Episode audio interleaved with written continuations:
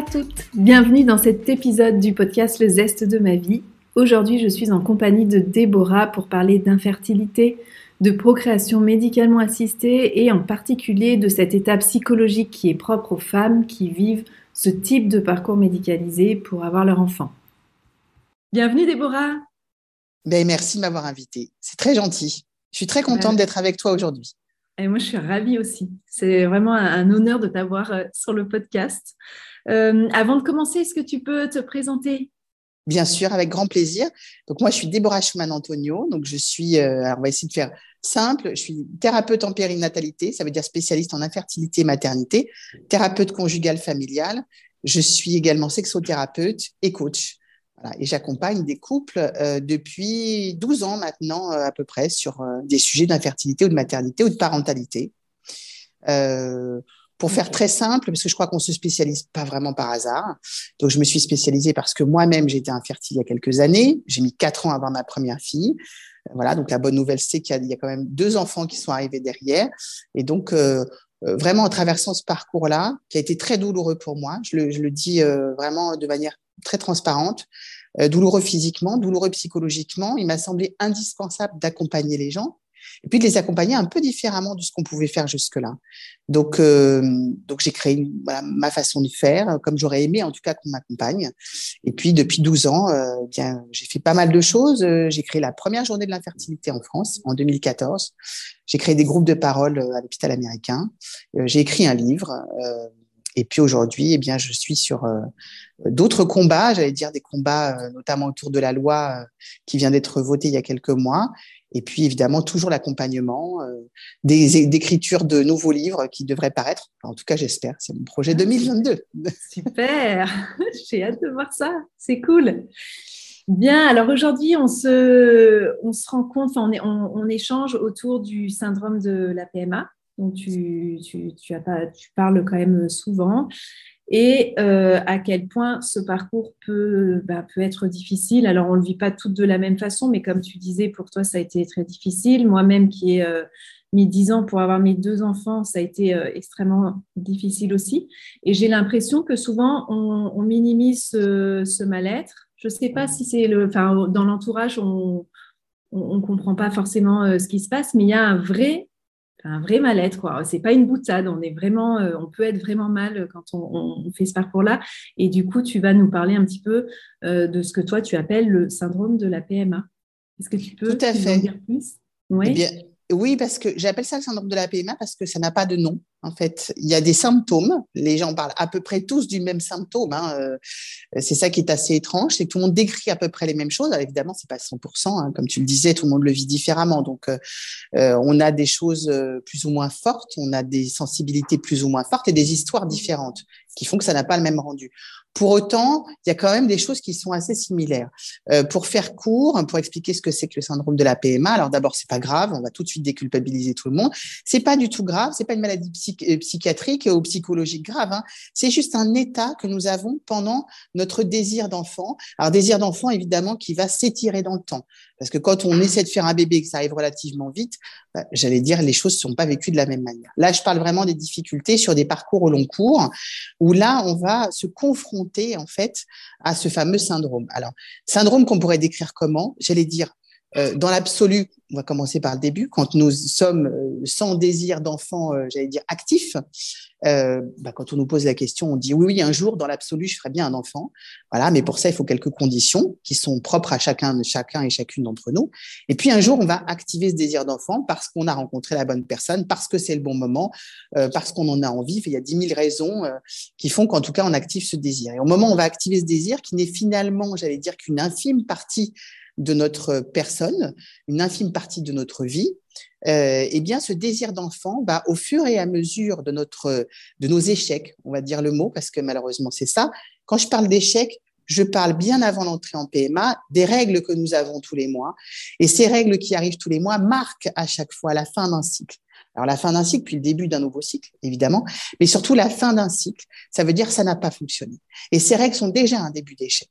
C'est vrai, quand on rentre en PMA, les gens ont l'impression que ça devient difficile avec la PMA. Mais finalement, ça a souvent commencé avant, avec ces échecs-là, parfois avec aussi des fausses couches qui sont arrivées à répétition. Donc, le parcours est déjà assez douloureux. Le parcours est entamé avant. Le parcours est déjà entamé bien avant la PMA. Le syndrome de la PMA, il se bien passe sûr. avant la PMA. Il se, il se passe, commence. Il, il, commence à partir du moment où notre désir devient actif et que nous commençons à y consacrer en fait de l'énergie. Quand je dis de l'énergie, c'est que on commence à calculer, on commence à réfléchir à quel moment le plus opportun serait-il de faire un câlin, à quel mm. moment nous allons ovuler, à quel moment les règles vont arriver? Donc on écoute son corps, même on surécoute son corps, on surinvestit son corps. Et c'est vrai qu'à partir de là, tout ce qui compose notre vie, tout le reste de ce qui compose notre vie, hormis donc cette petite partie de son désir d'enfant, la vie professionnelle, la vie amicale, la vie familiale, euh, la vie évidemment amoureuse. Hein, je dis amoureuse puisque c'est plus joli que la vie euh, en couple. La vie conjugale. Oui, c'est vrai qu'à chaque fois on pense à c'est un, peu, voilà, un peu triste. La vie amoureuse, euh, tous ces paramètres-là vont finir par être entachés par ce désir. Ça veut dire que de manière très insidieuse, jour après jour, ce désir va venir grignoter toutes les autres parties de notre vie. Un exemple très simple, euh, j'entends à peu près ça tous les jours. Euh, bah, je ne vais pas changer de boulot, hein, c'est certainement pas le moment. Je veux faire un bébé, donc je me consacre à mon enfant, à cet enfant qui doit arriver. Et puis, bah, je ferai des formations plus tard, je changerai de métier plus tard, mmh. je changerai de job plus tard. Je suis pas heureuse, mais c'est pas grave. Ça viendra après. Donc, au fur et à mesure, on, en fait, on réajuste sa vie en fonction de ce désir. Et ce désir va devenir de plus en plus central. Le souci, c'est que quand ce désir devient complètement central, ça veut dire que c'est lui qui, en fait, va complètement euh, euh, gérer notre vie. Et nous allons tout décider en fonction de ça. Les voyages que nous ne ferons pas parce que c'est trop loin, parce qu'il y a des maladies, parce que c'est trop compliqué, parce qu'il y aura un traitement, le job qu'on ne change pas, les amis qu'on ne voit plus, mmh. parce que eux, euh, ils ont de la chance et ça a pour le coup fonctionné. Donc on ne veut pas se confronter au regard ou à la, au bonheur des autres. Et notre vie amoureuse, je le gardais pour la fin, qui évidemment au début est d'une légèreté et puis c'est plutôt sympathique de faire un bébé et devient finalement une espèce de, de, de, dynamique dans laquelle on ne parle que bébé, on ne pense que bébé, nos projets ne sont que cet enfant, évidemment avec tout ce que ça comporte de déception et de souffrance qui va avec. Alors une fois qu'on a posé ce tableau qui est un peu sombre, hein, quand on le pose comme ça. C'est vraiment cette idée de ce que j'entends souvent, euh, c'est je passe à côté de ma vie. Mais c'est ce que tu dis. Mais c'est pas grave parce que euh, le plus important, c'est de concevoir ce bébé. Donc, tant pis, je, c'est vraiment, j'ai l'impression de passer à côté de ma vie. C'est tellement dommage quand on sait que, ce parcours peut durer des années. Mais oui, sauf qu'au début, on ne le sait pas. C'est-à-dire que mm. euh, c'est toujours, j'allais dire, la, la, complexité euh, de l'esprit du temps. Le temps est une donnée qui est très différente en fonction de ce que nous vivons. Il y a des moments, je dis souvent ça à mes patients, quand on est très amoureux, on a l'impression que le week-end, il a duré 15 minutes. Ah, finalement, dans le week-end, il a duré du vendredi soir jusqu'au dimanche soir. Hein. Mais non, non, il a duré 15 minutes. Mais quand on est très malheureux, le week-end, on a l'impression qu'il a duré 15 jours. Il s'est étiré dans le temps. Et c'est vrai que notre vision du temps n'est pas du tout la même en fonction de ce que nous vivons. Et malheureusement, dans ce parcours, si nous pouvions dire à l'avance aux patients, ça va durer six mois, ça va durer un an, ça va durer deux ans, je dis pas que ce serait simple, mais au moins on aurait une vision de la, du bout du tunnel. Or là, il n'y en a pas. Et donc, nous marchons pratiquement à l'aveugle à chaque parcours, à chaque essai, à chaque moment de savoir est-ce que ça a fonctionné, pas fonctionné, qu'est-ce qu'on va me découvrir ou pas me découvrir, qu'est-ce qui va se passer. Alors, une fois qu'on a dressé ce tableau-là, il faut quand même avoir conscience, quand je parle du syndrome, que ça, donc, ça va générer des modifications dans notre comportement, notamment des difficultés euh, d'un point de vue émotionnel. Il y a de nouvelles, de nouvelles émotions qui vont apparaître en nous, qui souvent n'existaient pas auparavant. La colère, par exemple, est une des plus fortes. La colère contre soi, parce qu'on n'y arrive pas. Finalement, c'est la chose la plus simple à faire. Contre les autres, parce que pour eux, ça a fonctionné. Donc, il y a une forme de colère aussi à l'encontre des autres. C'est pour ça que je parlais tout à l'heure du fait qu'on s'isole un peu de nos amis et de l'entourage, puisqu'ils nous renvoient le fait que pour eux, ça a fonctionné, mais pas pour nous, en tout cas pas encore pour nous. La jalousie, hein, qui est exactement dans le même euh, périmètre, la jalousie des femmes enceintes, la jalousie de celles qui se sentent mal quand elles sont enceintes, la jalousie de celles pour qui ça a fonctionné trop vite, parce que ça on l'entend aussi. Donc, ah ben moi ça a fonctionné très vite. Alors pour celles pour qui ça ne fonctionne pas, c'est évidemment extrêmement douloureux. Euh, et puis euh, euh, de l'envie voilà, évidemment. De la, tu vas me dire, tout ça, c'est quand même un peu des péchés capitaux. Hein. La colère, l'envie, la jalousie, les péchés capitaux. Il y a la culpabilité aussi. la culpabilité, bien sûr, qui arrive. Euh, et puis, euh, tout ça va générer aussi un manque de confiance en soi et un manque d'estime de soi. Et malheureusement, ça vient entacher donc notre comportement plus général. Cet événement-là va finalement être comme un domino. Hein, et, quand on bouge un de ces dominos, tout va finir par se déstabiliser et tout va finir euh, par se modifier. Et on arrive avec des constats d'un certain nombre de femmes qui disent mais je ne comprends pas, je veux plus sortir, le monde m'agresse, je veux pas avoir des femmes enceintes, je me sens seule, je me sens seule alors que je suis euh, avec euh, l'homme que j'aime ou la femme que j'aime. et donc, moralité, je me sens quand même très seule. Et un isolement. Pourquoi, pourquoi, pourquoi, pourquoi j'ai cet état-là, en fait? Et puis, je déteste les autres. Je ne me reconnais plus. Je suis quelqu'un que je ne connais pas. Ma générosité, ma bonne humeur, mon sourire, tout ça a disparu. Et pour autant, ben, je, je n'arrive pas à comprendre pourquoi. C'est ça que j'appelle le syndrome de la PMA, c'est cette modification-là émotionnelle et, et, psychique qui fait que nous voyons le monde sous un autre prisme, celui de notre désir d'enfant qui ne se réalise pas. Et malheureusement, j'allais dire, je ne peux pas vous dire à quel moment ça commence, parce que ça va dépendre de notre façon d'être, de notre passif, de notre résistance et notre résilience. Donc, on ne sait pas à quel moment ça commence, mais en tout cas, euh, quoi qu'il se passe, il y a toujours un moment où cet état émotionnel va se transformer, va se modifier et faire que nous ne nous, nous, reconnaissons pas nous-mêmes, ce qui est très compliqué. C'est ça. Oui, ça, je, je, le vois bien moi-même, je l'ai ressenti. Hein, c'est vraiment, on a l'impression d'être un, dédoublement de dédoublement de personnalité. Je mets des gros guillemets, on ne le voit pas quand je le fais, mais c'est ça. C'est euh, l'impression d'être vraiment quelqu'un d'autre. C'est hyper dur à vivre ça, de, de et pas quelqu'un qu'on n'aime pas. Et quelqu'un qu'on n'aime pas. Et je pensais aux troubles obsessionnels. Moi, j'entends souvent ça, mais on devient complètement, mais obsédé, quoi. C'est un comportement obsessionnel surtout. Ça aussi, je trouve que ça, c'est un côté très négatif où on a l'impression d'être complètement hystérique, quoi, complètement. Euh, je vais vous raconter. Je vais raconter pour les auditeurs une petite anecdote parce qu'elle m'est arrivée. Et donc, je la, partage euh, pour dire à quel point l'obsession peut aller loin. Euh, je me souviens de, quand j'étais en parcours un week-end, très gentiment, mon mari me dit Je t'emmène en week-end, tu n'es pas en forme, viens, prépare tes affaires, on part en week-end. Un week-end, mon mari me dit Tu n'es pas très en forme et donc je te propose de t'emmener en week-end. Bon, euh, j'avoue que comme je ne suis pas très en forme, je ne saute pas de joie non plus. Mais euh, bon, je lui demande où est-ce qu'on va. Il me dit Non, je ne te dirai pas, c'est une surprise et donc je ne te dirai pas où nous allons. Très bien, donc je prépare bon, bon gré, malgré, tout en râlant mes affaires, en disant je n'aime pas les surprises, je veux savoir où est-ce qu'on va, etc., etc. Faut que je prenne mes piqûres en plus, c'est compliqué. Bon, tout est compliqué. Puis on monte en voiture et puis j'insiste tellement que finalement mon mari finit par me dire bah, écoute, ok, tu veux savoir où on va ben, Je te le dis, il n'y a pas de souci. On va au Vers-sur-Oise et tu adores les peintres. C'est la ville de Van Gogh et tu vas adorer.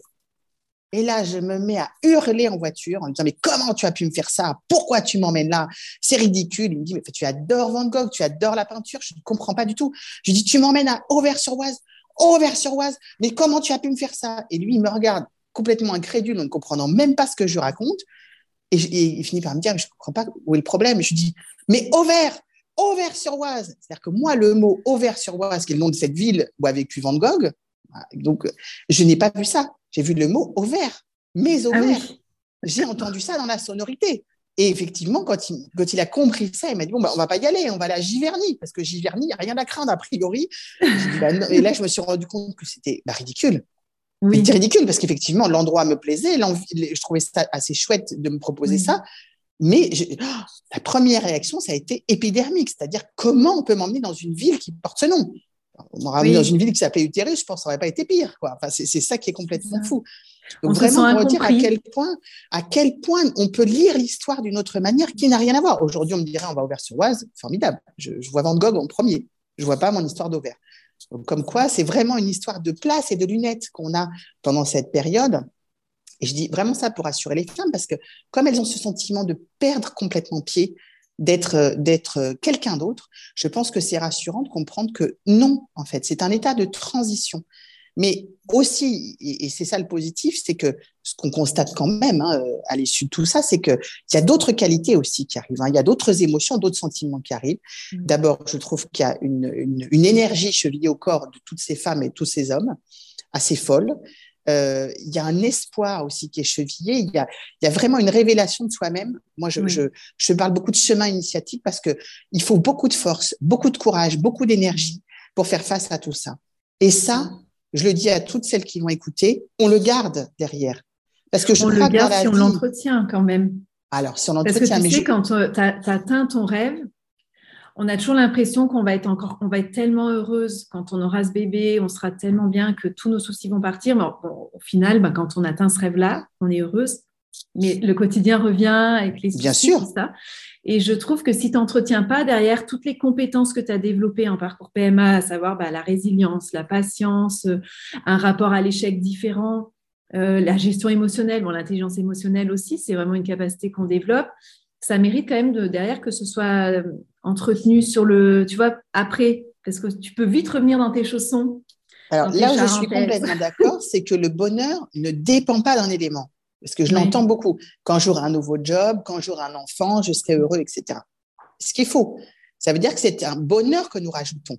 Mais si nous ne savons pas entretenir notre bonheur quotidiennement, je suis parfaitement d'accord avec toi, ça peut pas fonctionner. On ne peut pas dépendre d'un événement euh, extérieur pour se dire bah, quand j'aurai ça, je serai heureux. Non, je serai encore plus heureux. Ou ça rapportera une pierre supplémentaire à mon bonheur. Mais ça n'est pas un bonheur linéaire et, effectivement euh, qui va perdurer. Bah oui, puisque j'allais dire tout tout événement malheureusement. Euh, qu'on ait un job, même si on l'aime, il y a des jours moins agréables que d'autres, ou moins sympathiques que d'autres, ou avec des problèmes. quoi qu'il se passe, ça n'est jamais linéaire. Donc, je suis parfaitement d'accord. Et ces qualités-là, je crois qu'on a peu de fois dans la vie à faire face à l'adversité, euh, à des vraies problématiques où on se découvre soi-même. C'est face, à, on, l'a vu pendant deux ans de Covid, où je crois que les gens ont quand même découvert quand même des ressources insoupçonnées en eux-mêmes. Euh, et c'est ça qu'on découvre aussi. Alors, évidemment, on découvre ses faiblesses, oui. et c'est pas très grave parce qu'à partir du moment où on connaît ses faiblesses, ben, on peut naviguer avec. Voilà, on peut fonctionner avec, et on apprend à faire face mais surtout, on apprend aussi qu'on a des qualités et parfois des qualités insoupçonnées. C'est vrai. Oui, c'est vrai. C'est exactement, c'est exactement ça. Quand on est dans le mal, on voit pas les choses comme ça. Mais euh, avec le recul, c'est vrai que ça développe euh, une connaissance de soi que, qu'on a peu enfin, qu'on, qui est difficile à développer si euh, on n'est pas face à une rupture de vie ou à quelque chose de difficile. Après, il y a des gens qui arrivent quand même facilement. Hein à, aller creuser au fond d'eux, à, se connaître. Mais c'est vrai que quand la vie nous met quelque chose comme ça en face, il n'y a pas trop le choix en fait. Non, il n'y a pas trop le choix. Parce que, il faut aller chercher ses ressources parce que c'est tellement déstabilisant. C'est ça, c'est apprendre à se renouveler et à se redécouvrir.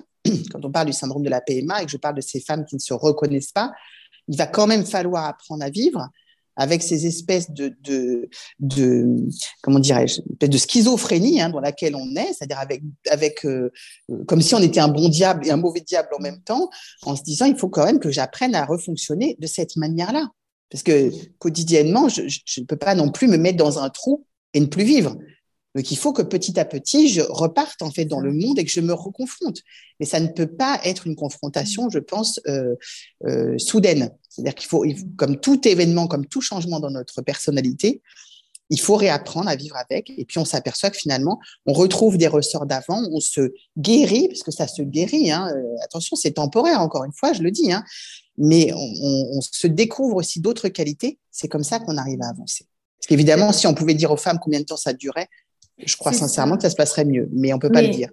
Quand tu dis que c'est temporaire, euh, du coup, c'était la, question d'après que je voulais te poser. Est-ce que euh, ce syndrome, est-ce qu'il est, post-PMA Est-ce qu'on on garde cette, euh, un, petit, un traumatisme après la PMA enfin, J'imagine que c'est aussi suivant le temps que ça a pris, enfin, suivant le, C'est pareil. Ou suivant la personne.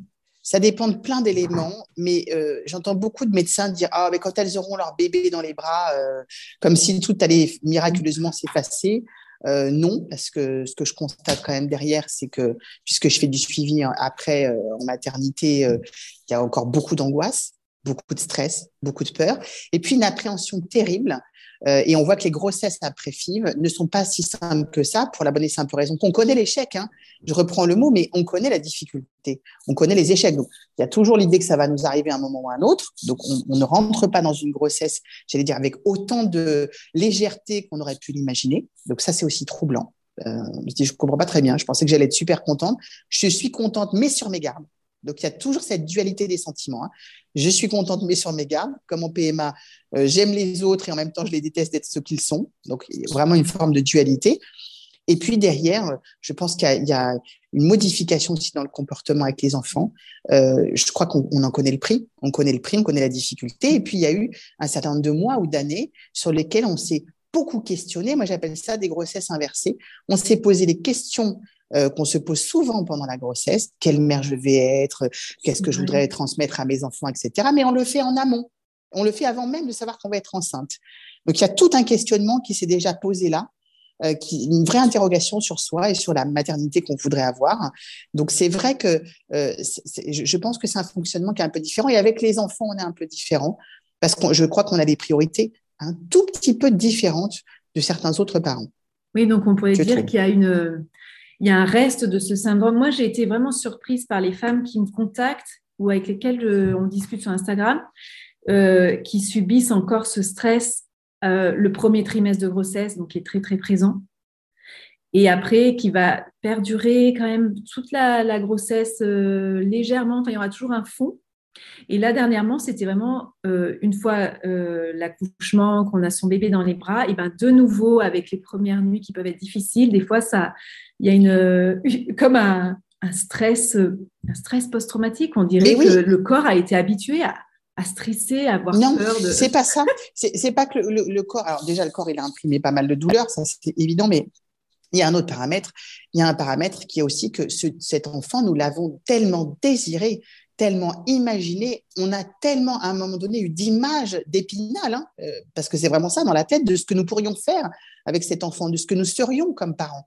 Mais d'un coup, la réalité s'impose à nous. D'abord, on est enceinte on y est. Et en même temps, oui, les trois premiers mois sont terriblement difficiles. Il y a énormément de femmes qui vont aux urgences pour faire des échographies. Elles n'ont rien. Et elles vont aux urgences pour faire des échographies parce qu'elles se retrouvent d'un process où on est extrêmement suivi, extrêmement entouré, mm. à un process où soudainement on rentre dans une grossesse classique. Et là, on ne fait pas des échos tous les jours et les gens ne nous entourent pas tous les jours. Donc, il y a un sentiment d'abandon terrible avec beaucoup de questionnements, beaucoup d'angoisse. Une grossesse qui, après euh, donc le troisième, quatrième, euh, quatrième mois, pardon, euh, commence à se réguler parce que finalement les choses deviennent moins, moins complexes à partir de là. Mais derrière, quand le bébé arrive, c'est la réalité qui s'impose à nous. Et cet enfant que nous avons rêvé, il faut quand même le faire coïncider avec l'enfant qui est en face de nous, qui peut-être ne ressemble pas à ce qu'on aurait espéré, qui ne fonctionne pas comme on aurait pu imaginer. Et là, d'un coup, il faut que nous retrouvions nos réflexes. Et comme je dis souvent aux femmes, le meilleur conseil, c'est apprenez à vous faire confiance, apprenez à vous écouter. Et ça, je pense qu'on l'a aussi un peu perdu pendant tout le parcours de la PMA, parce que soudainement, on a tellement été euh, là entouré d'experts, de spécialistes, de gens qui racontent des choses. Puis là, d'un coup, bah, j'allais dire, on a son bébé, donc il faut le gérer. Et quand il faut le gérer, ça veut dire qu'on doit refaire appel à soi, à son instinct à son instinct personnel et dire à un moment comment je dois appréhender cet enfant. Et d'abord, cet enfant, c'est le mien et je ne le connais pas. Comme dit euh, le professeur Israël Nizan, qui est un, grand gynécologue euh, qui, euh, qui depuis des années hein, donc se bat beaucoup pour les femmes et pour la maternité. une fois en cours, je me souviens, il nous avait dit, on finalement, on adopte toujours les enfants, quelle que soit la manière dont on les a fabriqués eh bien, plus j'avance en âge et plus je pense qu'il a raison. C'est-à-dire qu'une, quelle que soit la façon, que ce soit euh, du don, que ce soit une fille, que ce soit naturellement, que ce soit une adoption, hein, on adopte notre enfant dans le sens où nous devons aller à la découverte de cet enfant, qui n'est pas ce que nous avons forcément imaginé, de savoir qui es-tu toi, qui es-tu, quel être vas-tu être? Et là, c'est, comme ça, on vient en connexion avec son bébé. C'est pas, il n'y a pas de, à un moment donné, de mode d'emploi. Il y a un moment de se dire, eh bien, je ne sais finalement pas qui tu es. Et il faut que je te découvre pour que mm. nous puissions nous rencontrer et que nous puissions nous connecter tous les deux et accepter l'un comme l'autre. Eh bien, euh, voilà, je suis la mère que je vais être, c'est-à-dire avec toute celle qui s'est imaginé plein de choses et qui va devoir au quotidien bah, se réajuster quasi en permanence. Hein. C'est quand même un, sacré job d'être parent, hein, parce qu'il faut quand même toujours être sur le qui-vive et toujours se dire, oh là là, j'avais pas prévu cette situation, comment je dois réagir, qu'est-ce que je dois faire, qu'est-ce qui est le mieux, etc. En sachant qu'on va faire des erreurs et que ce n'est pas grave. Parce que ce qui est intéressant, c'est de comprendre qu'on a peut-être fait quelque chose qui n'était pas tout à fait en adéquation euh, ou pas tout à fait cohérent. Peu importe, on va le réajuster. Donc ça, c'est pas très grave, mais on apprend en permanence, en permanence. Et souvent, quand on a eu ce désir d'enfant, on a presque l'impression qu'on n'est pas autorisé à se plaindre parce qu'on l'a tellement désiré que logiquement, je dois tout supporter. C'est faux. Et du coup, derrière, on pourrait imaginer euh, avec ce stress, et, c'est vrai, on ne se sent pas légitime de se plaindre ni rien parce que voilà, on a, on a, on a, vraiment on a sué euh, des ronds de chapeau pour en arriver là. Est-ce qu'il y aurait plus de, de burn-out, de parental ou quelque chose comme ça? Ou ça, on ne sait pas trop. Il n'y a pas d'études qui sont faites sur la question. Euh, ce qu'on constate quand même, c'est que Aujourd'hui, la parole se libère beaucoup. Hein. je, pense que tu as vu euh, dans les médias, mm. on parle beaucoup de, de la difficulté à être parent, euh, du consentement maternel. Hein. Il y a plein de nouveaux mots qui sortent là. Euh, je pense qu'on parle enfin du fait que oui, c'est complexe et que beaucoup de gens se réfrènent. Alors, PMA ou pas PMA, d'ailleurs, se réfrènent de dire bah, c'est difficile. Parce que finalement, qu'est-ce qu'on rétorque quand on dit mm. c'est difficile? Bah, Tu l'as voulu. Ben tu l'as voulu, tu assumes. Alors, ce qui est, quand on se plaint hein, ou quand on trouve que c'est difficile, ça ne veut pas dire je regrette. C'est un constat d'un moment. Oui, là, ça a été difficile. Cette nuit a été difficile. Ce moment a été compliqué. Ça n'est qu'un constat et j'allais dire libre, libre aux gens, hein, je, dis d'exprimer ce constat parce qu'on le fait toutes. Toutes. Dès qu'on est mère, on le fait on n'a pas le droit, on dirait, dans notre société de se oui, plaindre. moi, moi, je le dis, il faut, il faut le dire. Pourquoi? Parce qu'à un moment donné, euh, être une mère, alors en plus, euh, euh, vraiment, je, je, je, je, trouve que toutes ces injonctions sont assez, assez terribles. Être une mère, bah, c'est pas être une statue.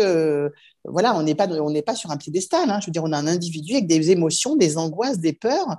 Donc, on est libre à nous de les exprimer. Et on doit les exprimer parce que c'est ça qui nous permet de nous dire Là, c'était très compliqué. Il faut peut-être que j'essaie de, le faire d'une autre manière ou d'aborder d'une autre manière. Mais une fois que je l'ai exprimé, c'est quelque chose qui va passer, sur lequel j'essaie de remédier. Je ne peux pas tout garder parce que mon enfant, finalement, va sentir à un moment que je, suis une cocotte minute, que je suis dans une angoisse terrible. Donc, ça n'aide pas non plus la relation avec notre enfant. Donc, je pense que l'exprimer, se sentir libre, que l'on qu'on ait désiré cet enfant trois ans, dix ans, euh, ou qu'il soit arrivé très vite, peu importe nous avons le droit d'avoir des angoisses derrière et des questionnements derrière. Je crois qu'être parent, euh, c'est quand même un, sacré job, quoi. moi, je le dis, c'est un vrai métier à part entière. Bah, voilà, c'est une constante. Mm. C'est tous les jours. Et ça, pour toute la vie. Oui, ça, c'est. C'est clair que être parent, c'est un vrai métier, on le voit bien. Mais en plus, quand on a eu un parcours difficile où déjà physiquement et psychologiquement, euh, on peut se sentir affaibli, quand on enchaîne sur la parentalité et on n'est pas préparé, ça peut être encore un, challenge. Mais bon, voilà, je pense que comme tu dis, de redonner sa, juste place bah, à, son mal-être, à sa souffrance quand on a besoin de l'exprimer, c'est plutôt, c'est plutôt, c'est plutôt sain. Mais euh, c'est toujours très sain. C'est toujours très sain d'exprimer. Je, je, le crois sincèrement. Quand on parle du syndrome de la PMA, exprimer sa douleur, euh, et effectivement, dans la question que tu posais, et je vais peut-être revenir dessus, mais sur l'entourage, euh, je, sais à quel point c'est compliqué d'exprimer sa douleur à l'entourage. Je sais à quel point on a l'impression qu'on est gênant pour les autres, euh, d'arriver avec son malheur, comme ça, qu'on porte là, en bandoulière. On se dit, mon Dieu, je vais encore leur, leur, leur infliger ça. Mais la question, c'est pas d'en de, d'en parler tout le temps à tout le monde, mais je crois qu'il y a des moments où c'est utile c'est même indispensable de dire ce qu'on ressent, de mettre des mots sur ce qu'on ressent. Alors, euh, notre entourage, il est pas malveillant hein, dans la plupart des cas, mais euh, c'est vrai que c'est compliqué quand quelqu'un vient nous voir et nous dire là j'ai besoin d'aide, quand c'est nos amis, ben, on aimerait lui trouver une solution toute faite. Alors la solution toute faite, bah, c'est je vais lui proposer un autre médecin, je vais lui proposer de faire ci, je vais lui proposer de faire ça, je vais, je vais lui dire tout va bien se passer, tout va bien se passer, il n'y a pas de raison. Mais on ne sait pas, c'est un mensonge de dire ça. Mais mais quelque part, c'est rassurant sur l'instant. Mm. Et ça, les gens qui nous entourent essayent, bon an, mal an, d'aider. Alors, avec toute la maladresse du monde, et, je, l'ai vécu et je l'entends et je le comprends, mais je, crois qu'à un moment donné, il faut quand même pouvoir l'exprimer. quand on ne peut pas l'exprimer aux, gens autour de nous, parce qu'il y a aussi des choses qu'on ne peut pas dire à nos familles ou à nos amis. C'est difficile de dire dans un parcours, mais en fait, euh, finalement, je crois que j'ai même plus envie de le faire, ce bébé, tellement j'en ai marre, en fait, je m'en fous les gens vont me dire mais ça va pas, pourquoi tu fais ça alors? Enfin, je pense que cette dualité, on parlait de cette dualité émotionnelle, elle est très compliquée à comprendre si on dit ah, non mais là je ferai plus qu'un traitement. Trois jours après on dit ah, je suis à fond, je suis dans mon traitement, j'attends mes règles. les, gens ne comprennent rien. Donc ça peut être compliqué de le dire à l'entourage. En revanche, trouver des espaces dans lesquels on peut le dire, moi, ça me paraît quand même indispensable. Parce que on parlait de colère, on parlait de jalousie. Euh, toutes ces émotions, il faut réussir à les évacuer à un moment donné. Sinon, euh, nous les portons et elles sont très lourdes à porter, avec toute la culpabilité que ça comporte, mm. d'être dans cette espèce de dualité permanente euh, qui, est presque incompréhensible pour les autres. Mais aussi, ce qui, est, ce qui peut être compliqué avec l'entourage, c'est quand il y a la honte qui vient. Enfin, c'est quand même, on parle quand même d'une partie qui est, qui, est très intime. Et ce, cette déconnexion de son corps avec l'esprit, enfin, souvent on se dit, bon voilà, je, je m'en remets au médecin, je laisse mon corps là on n'est plus vraiment maître de, on n'est plus aligné en fait, et, en plus de devoir en parler euh, à, son entourage, alors que soi-même, on est déjà en dédoublement de personnalité, enfin comme tu disais, il y a déjà une schizophrénie, et en plus, on n'est plus connecté à son corps, euh, et, en plus parler de choses euh, hyper intimes, enfin c'est un, un, travail compliqué de, parler de ça à, ses proches, et eux-mêmes comprennent pas la, la complexité, la complexité, la difficulté des traitements, enfin tout ça, c'est personne n'est au courant de ça, en fait. Quand on parle de PMA, on ne se rend pas compte qu'il y a tout ça derrière. Non, les gens ne mesurent pas du tout ce que ça peut faire. Euh, et c'est ça qui est compliqué. Je pense que on peut leur expliquer. Moi, je crois quand même beaucoup en la pédagogie. Euh, je pense qu'on peut expliquer. Après, il y a des gens avec qui ça ne vaut pas la peine. Je, crois qu'il n'y a pas d'obligation de le dire à tout le monde. Euh, euh, je crois qu'on le dit aux gens avec qui on sent déjà qu'il pourrait y avoir une espèce de d'accroche, de compréhension, d'échange. Ça, je pense que c'est important. Et puis, il y a des choses qu'on ne peut pas dire à notre entourage pour plein de raisons. Parce que, évidemment, quand on aime les gens, finalement, ben, on peut pas tous dire. C'est pas ça pareil idiot, mais non, on peut pas tous dire. Je crois qu'il y a des choses qu'on se dit à nous-mêmes ou qu'on va dire à un psy, un thérapeute, à ce qu'on veut, mais qu'on peut pas dire. Et d'ailleurs, tant mieux, parce que ça évite comme ça bien des, des, des, dysfonctionnements dans les familles ou dans les couples. Donc, il faut, il faut savoir quelles informations on donne. Je crois qu'on attend euh, tous beaucoup des autres, tout le temps. Euh, on a toujours l'impression que l'autre va nous apporter la solution, le bonheur, effectivement, ce qu'on disait tout à l'heure, et aussi le bien-être. Moi, je crois qu'il commence par nous. D'abord, le bien-être, le fait que nous soyons quand même notre euh, quand on est enfant, c'est vrai qu'on a une maman en général qui euh, s'occupe très bien de nous. Hein. On voit tous des souvenirs quand on est malade et que maman, elle fait le super gâteau euh, ou le super plat qui va nous faire du bien et qui va nous entourer d'amour. Bah, quand on devient adulte, bah, il n'y a pas forcément quelqu'un. Il y a peut-être notre maman qui est toujours là, mais qui a forcément pris un peu de distance et un peu de champ hein, quand, on a, quand on a un certain âge. Et, qui ne peut pas nous apporter la même chose que quand on mmh. avait 7 ou 8 ans. Et finalement, la seule personne qui puisse le faire, c'est nous-mêmes. Oui, c'est s'apporter le réconfort et la sécurité soi-même finalement, parce que si on attend toujours auprès des autres. Si on dépend des autres, on est toujours mm. très triste de penser que les autres ne sont pas à la hauteur de nos attentes. C'est pas qu'ils sont pas à la hauteur de nos attentes, c'est qu'ils ne savent pas ce que nous attendons. Donc, il y a un mm. moment donné où si nous sommes déjà, nous, capables de nous combler, tout ce qui arrive des autres n'est finalement, j'allais dire, que, que du bonus. Et on se dit, oh, c'est vraiment très chouette, ils ont pensé à ça, ils ont fait ça. Et donc, encore une fois, on change notre prisme de, de lecture et on trouve ça plutôt agréable et plutôt bien, plutôt mm. chouette de voir ça. Euh, mais donc, ça veut dire que ça nécessite quand même de s'occuper beaucoup de soi, euh, parce qu'il y, a, y a un moment, il n'y a pas le choix que de s'occuper de soi. Oui, et puis aussi savoir euh, exprimer ses besoins, parce qu'en fait, oui. l'autre ne sait pas ce, que, ce, dont, ce, dont on a besoin finalement. On est tous différents, donc on, a, on a des fonctionnements différents. Et, et c'est vrai que souvent, on attend beaucoup de choses, mais nous-mêmes, on n'a pas exprimé ce dont on a besoin, si on a juste besoin d'une épaule, juste d'une écoute, et euh, enfin voilà, je trouve que ça, c'était, c'est, euh, aussi euh, important de dire ça. j'avais vu dernièrement un article sur lequel tu écrivais pour une comparaison avec le, le, cancer, les similitudes qu'il y avait au niveau psychologique. Émotionnel. émotionnel, voilà. Est-ce que tu pourrais nous parler un peu de ça pour montrer, enfin, ça démontre bien à quel point ce syndrome de la PMA, si on fait un peu le, parallèle, à quel point il peut être difficile. On n'en a pas toujours conscience parce qu'effectivement, en PMA, on n'est pas lié, enfin, il n'y a pas cette notion de la maladie, de la, de la mort. en tout cas, c'est pas, c'est pas appréhendé de la même façon. Est-ce que tu peux euh, nous parler de ça? Oui, parce que je, me suis aperçue que euh, ce sont deux combats qui évidemment sont, euh, sont des combats difficiles. Il y a un combat où on veut donner la vie, il y a un combat où on se bat pour sa vie. C'est pas donc tout à fait la même chose. Il y en a un, notre vie est en jeu hein, quand on a un cancer. Pour autant, on retrouve psychologiquement des, symptômes assez similaires, euh, avec, euh, j'allais dire, le, le même euh, détonateur, en tout cas la même dynamique avec des personnalités qui souvent deviennent des espèces de warriors et vont mettre toute leur énergie au profit de ce combat, quel que soit le combat. Et de se dire, je dois vraiment me mettre dans ce, ce mode-là où il faut à tout prix que je puisse réussir mon combat. Mais ça veut dire que donc je mutualise ce que j'expliquais tout à l'heure. Mon, mon projet de bébé ou ce cancer devient central et doit en fait m'aider. Je vais tout faire pour réaliser évidemment euh, et aller au but. Bon, euh, ce qui veut dire que je, dans, dans, les deux cas, il y a quand même à peu près les mêmes symptômes. Euh, de la colère dans les deux cas. Quand on a un cancer, évidemment, c'est quand même d'une grande injustice que nous soyons malades et pas les autres. Euh, et donc, on le retrouve exactement en PMA. De la jalousie, on le disait tout à l'heure, c'est aussi un, symptôme assez similaire. Mais euh, il y a cette, dire, cette même euh, ténacité, ce même courage qui est mis au profit. Et puis, quelque chose qui est intéressant, c'est que on s'aperçoit dans les deux cas, il y a quand même aussi beaucoup de dépression, parce qu'il y a un moment donné, on perd pied et il faut se reconstruire. Je disais tout à l'heure, c'est reconstruire une image de nous-mêmes qui n'est plus du tout la même. Euh, en PMA, on voit bien que les traitements sont parfois redoutables, font prendre du poids, euh, font gonfler, etc. Dans le cas du cancer, eh évidemment, on le sait tout, on peut perdre ses cheveux, on peut avoir des problèmes de peau. Euh, donc, notre image est très entachée, en tout cas dans les deux cas.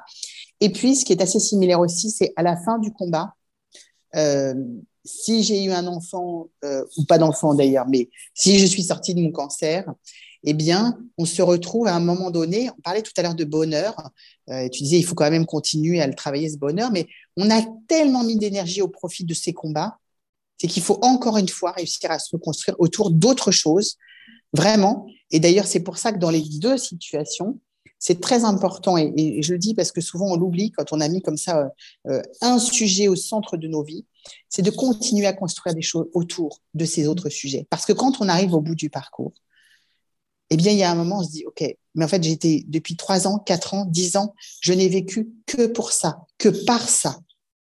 Et avec quoi je me définis demain? Demain, si j'ai plus mon cancer, ben, je suis très heureux et je me définis comment? C'est quoi mes envies? C'est comment je construis ma vie? Comment je construis ma vision des choses? Mais que j'ai un enfant ou pas, il y a un moment, quelle est ma construction de vie derrière? Parce qu'effectivement, une fois que j'ai un enfant, ça n'est finalement qu'un objectif rempli, mais il va se passer des tonnes de choses aussi derrière. Et mon combat n'est plus le même. Comment reconstruire le combat derrière? Comment me reconnaître moi? Comment me reconnecter à moi-même? Les deux combats sont assez similaires et, vraiment, euh, on le constate dans les, accompagnements parce que il y a vraiment euh, euh, un retour qui est indispensable vers soi, se reconnecter à soi, se retrouver, euh, se réapproprier son corps, se réapproprier sa vie, et puis ne pas être défini dans un cas comme dans l'autre. Ça, je le dis parce que ça me paraît indispensable. Ne pas être défini par son infertilité ou par sa maladie comme le cancer. Nous ne sommes pas infertiles uniquement. Pas voilà, on ne dit pas bonjour, je m'appelle euh, Madame Machin, je suis infertile ou bonjour, je m'appelle Madame Machin et j'ai un cancer. Non, je suis un individu avec une vie, avec des amis, avec des projets, avec des, passions. Et c'est ça, en fait, qu'il faut remettre en avant et ne pas se définir par ces deux points de vue-là. Encore une fois, une histoire de vision. Hein. à mon sens, c'est lunettes. Hein. Oui, oui, c'est vraiment c'est important de, Il faut redéfinir toute sa vie et tout son futur, en plus en prenant en compte les, un peu les contraintes. Enfin, déjà, je pense que pendant ton parcours, le parcours PMA ou pendant la maladie, c'est déjà euh, lâcher, en fait, accepter de lâcher un peu le quotidien qu'on a aujourd'hui en se disant, bah, on peut plus vivre comme euh, on vivait jusqu'à présent. Et ça, c'est hyper dur. Il y a des choses qu'on va devoir lâcher parce que bah, dans l'emploi du temps, ça rentre pas, tous les traitements et puis les, les effets secondaires qu'il y a sur nous. Des fois, on est fatigué, on peut pas sortir. Ça, c'est pas évident. Donc, ça commence très tôt, en fait, cette euh, réapproprier, euh, se réapproprier sa vie, son, son identité, aller vraiment se connecter à soi épurer les choses, tu vois ce que je veux dire? C'est avoir une vision en épurant, en se disant, voilà, qu'est-ce que je garde, qu'est-ce que je garde pas? Et à chaque étape... Je, pense qu'on revient à des choses euh, plus essentielles. On parlait du Covid tout à l'heure, mais ça nous a obligés à revenir peut-être à des choses plus essentielles aussi. Euh, on se questionne sur d'autres choses. Qu'est-ce qui me paraît indispensable? Qu'est-ce qui ne l'est pas? Euh, D'ailleurs, même dans ses amis, finalement, il y a des choses où on se dit, ben, finalement, j'ai moins d'atomes crochus, pas uniquement parce que ces personnes-là ont des enfants d'ailleurs, c'est que d'un coup, on se met à discuter de choses euh, peut-être plus profondes, plus importantes, et qu'on se rend compte que, bon, ben, finalement, on ne partage pas forcément les mêmes valeurs. ça n'enlève rien à la qualité de ces, personnes en face de nous. Hein. C'est juste qu'à un moment, on se rend compte que nous avons pris euh, un chemin évolutif et que les autres ne n'ont pas pris le même. C'est voilà, c'est la vie. J'allais dire, c'est pas grave, ça remet personne en cause. Mais bien sûr que c'est une évolution et une adaptation. Nous, heureusement, l'être humain sait s'adapter et, on le voit. Et heureusement, je pense que ça le sauve beaucoup. Mais mine de rien, il y a quand même cette, manière de se réajuster en permanence et d'accepter à chaque fois oui, je suis dans cette phase-là, oui, je suis là, et tant pis, en ce moment, je n'ai ni le courage, ni l'envie de sortir, peu importe. Est-ce que c'est grave? Les gens qui m'aiment peuvent comprendre qu'en ce moment, je ne suis pas dédiée à eux, que je n'ai pas d'énergie, que je n'ai pas envie de sourire, peu importe. Et puis quand je le sentirai, je ressortirai et je retrouverai mes marques. Mais d'accepter qu'on est dans des phases différentes et que euh, ça n'enlève rien à ce que nous sommes fondamentalement. Fondamentalement. c'est vraiment, je reprends le mot temporaire, et que cette évolution-là, elle, elle se fait dans le temps, mais finalement, ça n'enlève pas ce que nous sommes fondamentalement. C'est à un moment donné, ça va s'arrêter, mais les choses vont évoluer, ça va être différent. C'est hum, ce que moi j'avais vécu pendant, par exemple, pendant mon parcours PMA, j'avais tout le temps envie de faire du sport de combat, tu vois, être vraiment dans le combat. Et après le parcours PMA, j'avais envie de faire de la danse. Rien à voir. Mais c'était vraiment pour retrouver mon corps, être dans le mouvement et tu sais, retrouver aussi une, féminité. Et c'est là où je vois que les choses ont complètement évolué. Et, avant, je me, je me, serais dit, mais pourquoi tu ferais de la danse? Enfin, Tu as toujours euh, plutôt fait des sports de combat, dans le karaté, dans des choses comme ça. Et là, d'un coup, tu changes complètement. au début, c'est déstabilisant aussi de se dire, mais pourquoi tu vas vers ça? Et quand tu t'écoutes profondément, tu te rends compte de, des choses que tu n'aurais jamais imaginées, en fait. Et c'est aussi en fonction de ce que tu as vécu. Mais c'est déstabilisant et en même temps, moi, je trouve ça assez merveilleux je trouve ça merveilleux de se dire, en fait, je, peux, euh, euh, d'un coup, j'ai le droit et je m'autorise à faire très exactement ce que j'ai envie. Oui, puis à bah baisser la garde. J'ai, tant pis, j'ai fait du sport de combat et, ça a été un moment et j'ai trouvé ça merveilleux. Et puis je vais aller trouver ça merveilleux de faire autre chose.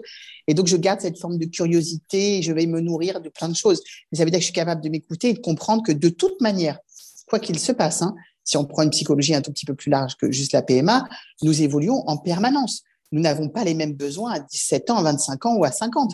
Donc, de toute manière, il y a un moment donné où ça n'est pas du renoncement, c'est une forme d'évolution.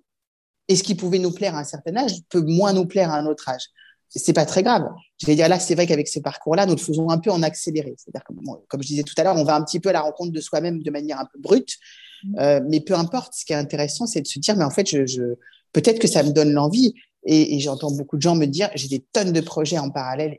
Quand j'entends ça, je me dis, ils sont vraiment sur une voie où ils sont en train de reprendre le pouvoir sur eux-mêmes.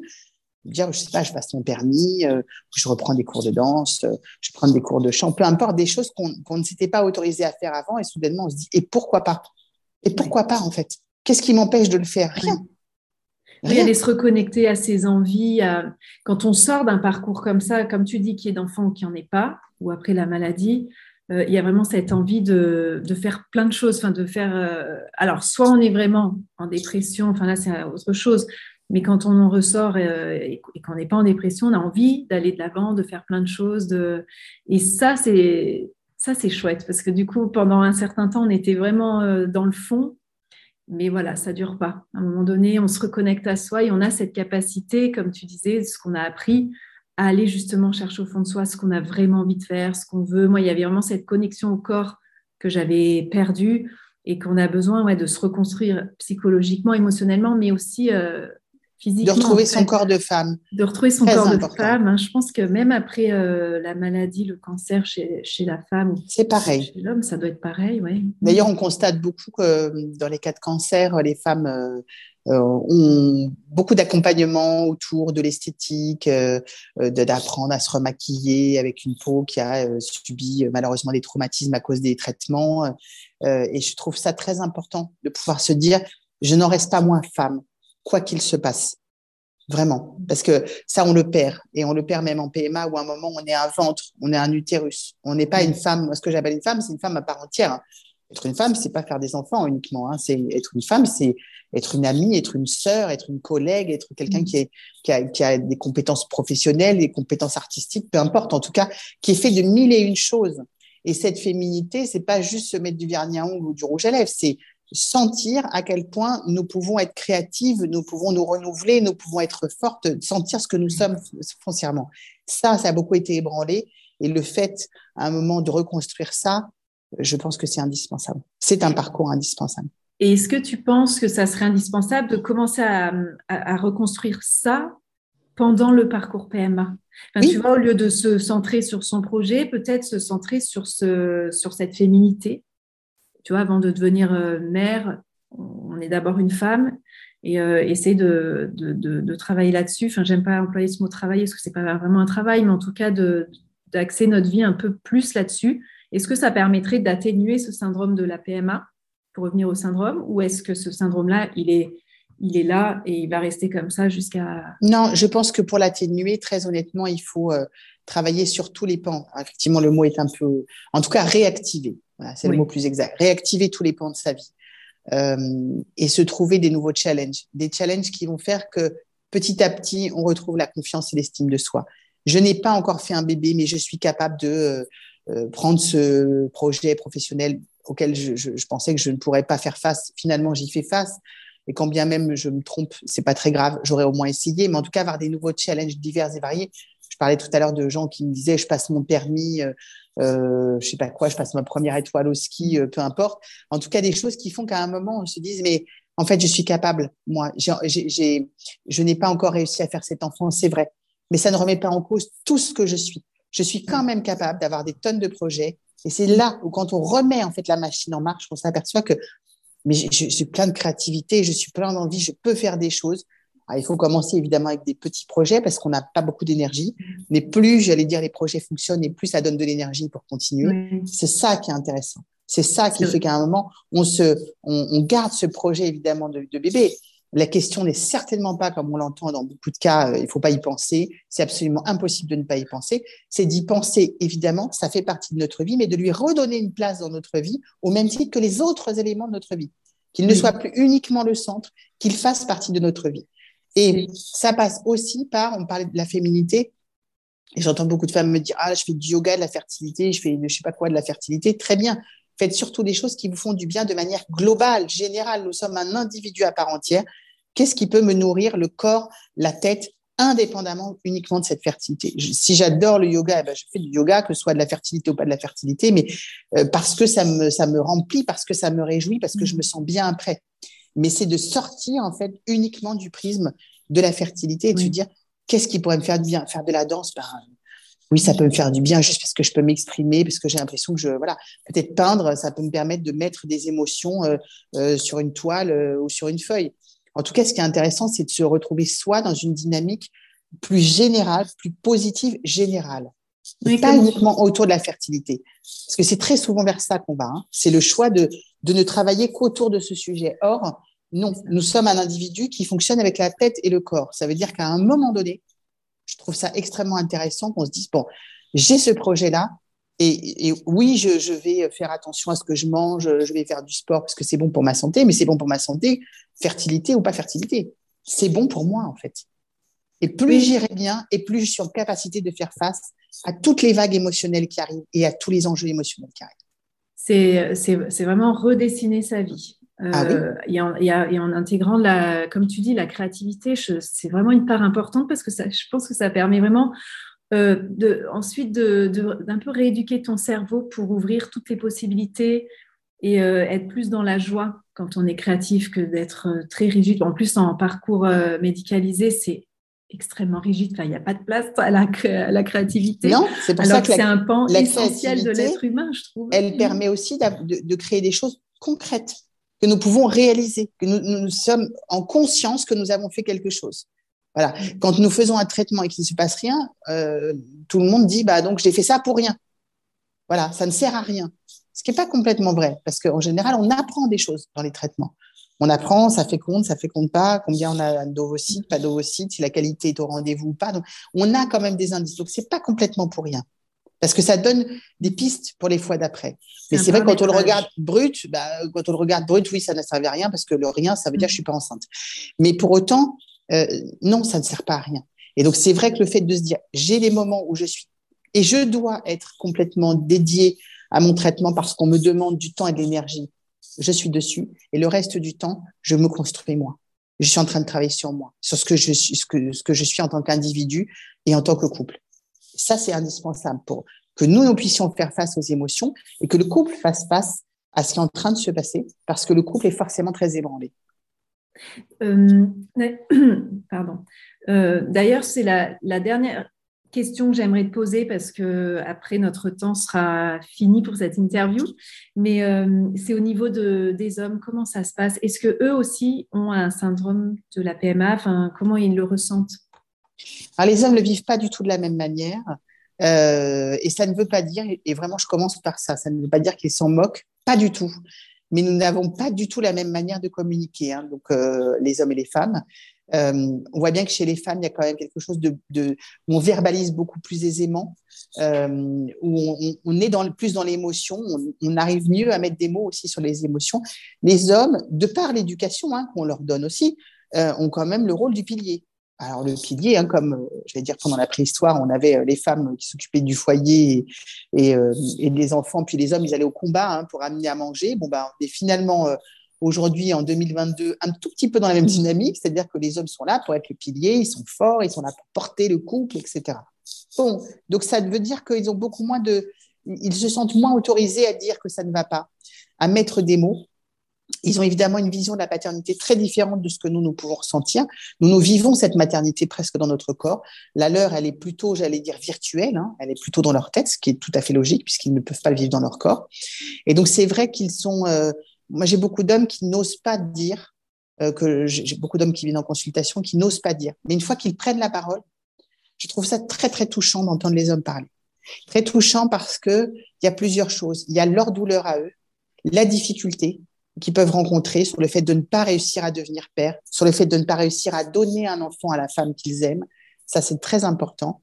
Et puis de se sentir euh, très inutile, très inutile face à la douleur de quelqu'un qu'ils aiment. Et je crois que quand on aime quelqu'un, le voir souffrir, c'est quand même une sacrée punition.